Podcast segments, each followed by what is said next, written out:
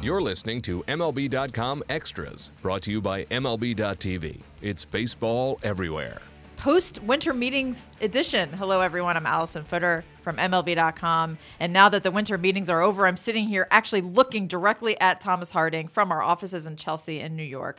Um, and Thomas Harding, how are you, Thomas? I feel good. I feel clean, and we are just sights for sore eyes sitting here, aren't we? Are we are. Um, so let's go over a little bit. I mean, you know, the winter meetings were not. Uh, not a huge time for the Rockies, but then again, they did sign two relievers and Mark Reynolds.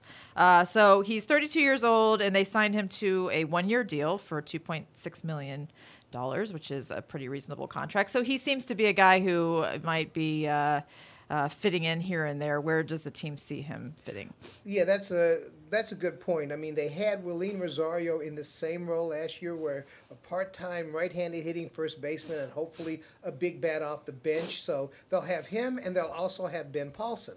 Paulsen's a left-handed hitter, younger fellow. Looks like he's an up-and-comer, but it gives some protection in case Paulsen takes a step back. And it also allows Weiss to play the hot hand. He's not a big guy in the right-left matchups, but he loves to play the hot hand. So if one of them is doing well, you'll see him start against everybody. And uh, and if the other is um, struggling but can come off the bench and deliver a big hit late in the game, that's what he'll do with it. And it's kind of nice that he got a little endorsement from Matt Holliday, a former Rocky who um, said glowing things about the organization. So it's not like, I mean, look, anywhere in the big leagues is a good place to be, right? But it was nice to have um, him say some nice things about the Rockies. Well, yeah, he said some nice things about the Rockies and the organization. I'm sure the ownership. Um, the strange thing about it, the Rockies haven't won a lot, but there was that special time in 2007, 2007 to 10, where a lot of players who played here, they really love it. They love to come back. They always talk about being in Denver. Denver's a great place to be. It's just that since 2010, it hasn't been a great place to win baseball games, and that's the big thing. But if they're able to put together something where they win, they have a lot of guys come up in the organization together, and other guys come in that like the place it could be a great place to um, continue your career. But the question is, are they going to win some games? Yeah, and let's I mean let's talk realistically and how the front office is viewing this because you know it's kind of funny if you if you if you talk to people who are really entrenched in baseball and they'll say if they can look at a 10 year period and they can have three playoff appearances or four playoff appearances that would make them all very happy to know that that was definitely going to happen. Now that is not what they can uh, sell to their fan base so they can't sit there and say between now and 2025 we're going to have three postseason appearances. You know that doesn't work obviously when trying to sell tickets but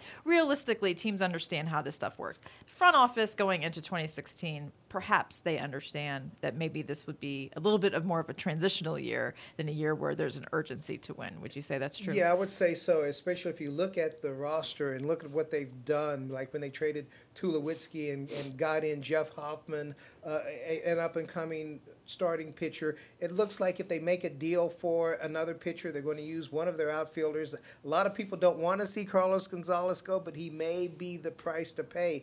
And they'll probably get a similar picture to that. And they have Jon Gray. Of course, Eddie Butler struggled a bit at the top of at the top of his minor league to major league transition. They have Chad Bettis, who um, pitched very well last year. You can see a, a, young staff that's coming together right now, and it may take a year or so um, at Coors Field to really get them all situated in the major leagues. Maybe all of them won't make it at the same time, but if they're able to do that, get a bunch of young arms together, then maybe 2016 is not the year, but very soon after that, especially with some of the position players that are coming up, they can open a window for themselves. So I am reading all of your coverage, and now I am like, who am I going to pay a lot of attention to in the upcoming season? And the answer is Chad Bettis.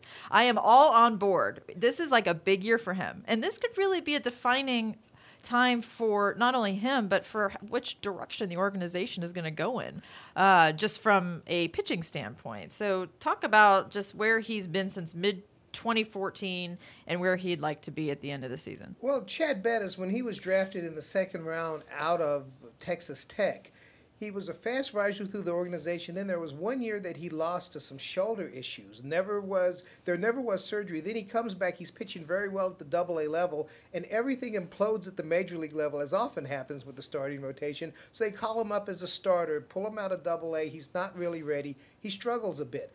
Then they decide, well, this guy throws hard. He did some relieving at Texas Tech, so they made him a reliever in part of 2013 and all throughout 2014, and it just didn't fit him at all. Um, so when they were sending him down during the 2014 season, um, Walt Weiss called him into the office, and Weiss was like, something isn't adding up. And Bettis, who did everything they asked him to do, finally just let it out. I'm a starter. Let me be a starter. So they so they sent him down. They worked on some mechanical issues that were robbing him of power, robbing him of location. And suddenly last season, when they called him up, this guy was the best pitcher that they had. I'm right there with Jorge De La Rosa. But the other thing is, he's coming up with some of the guys, some some of the really good young pitchers, and they see him as a little bit of a leader. And at toward the end of the regular season, I started talking to people in the clubhouse, and when Nick Hundley said well, you know, it would be nice to go out and get that proven pitcher, but we have a leader in here.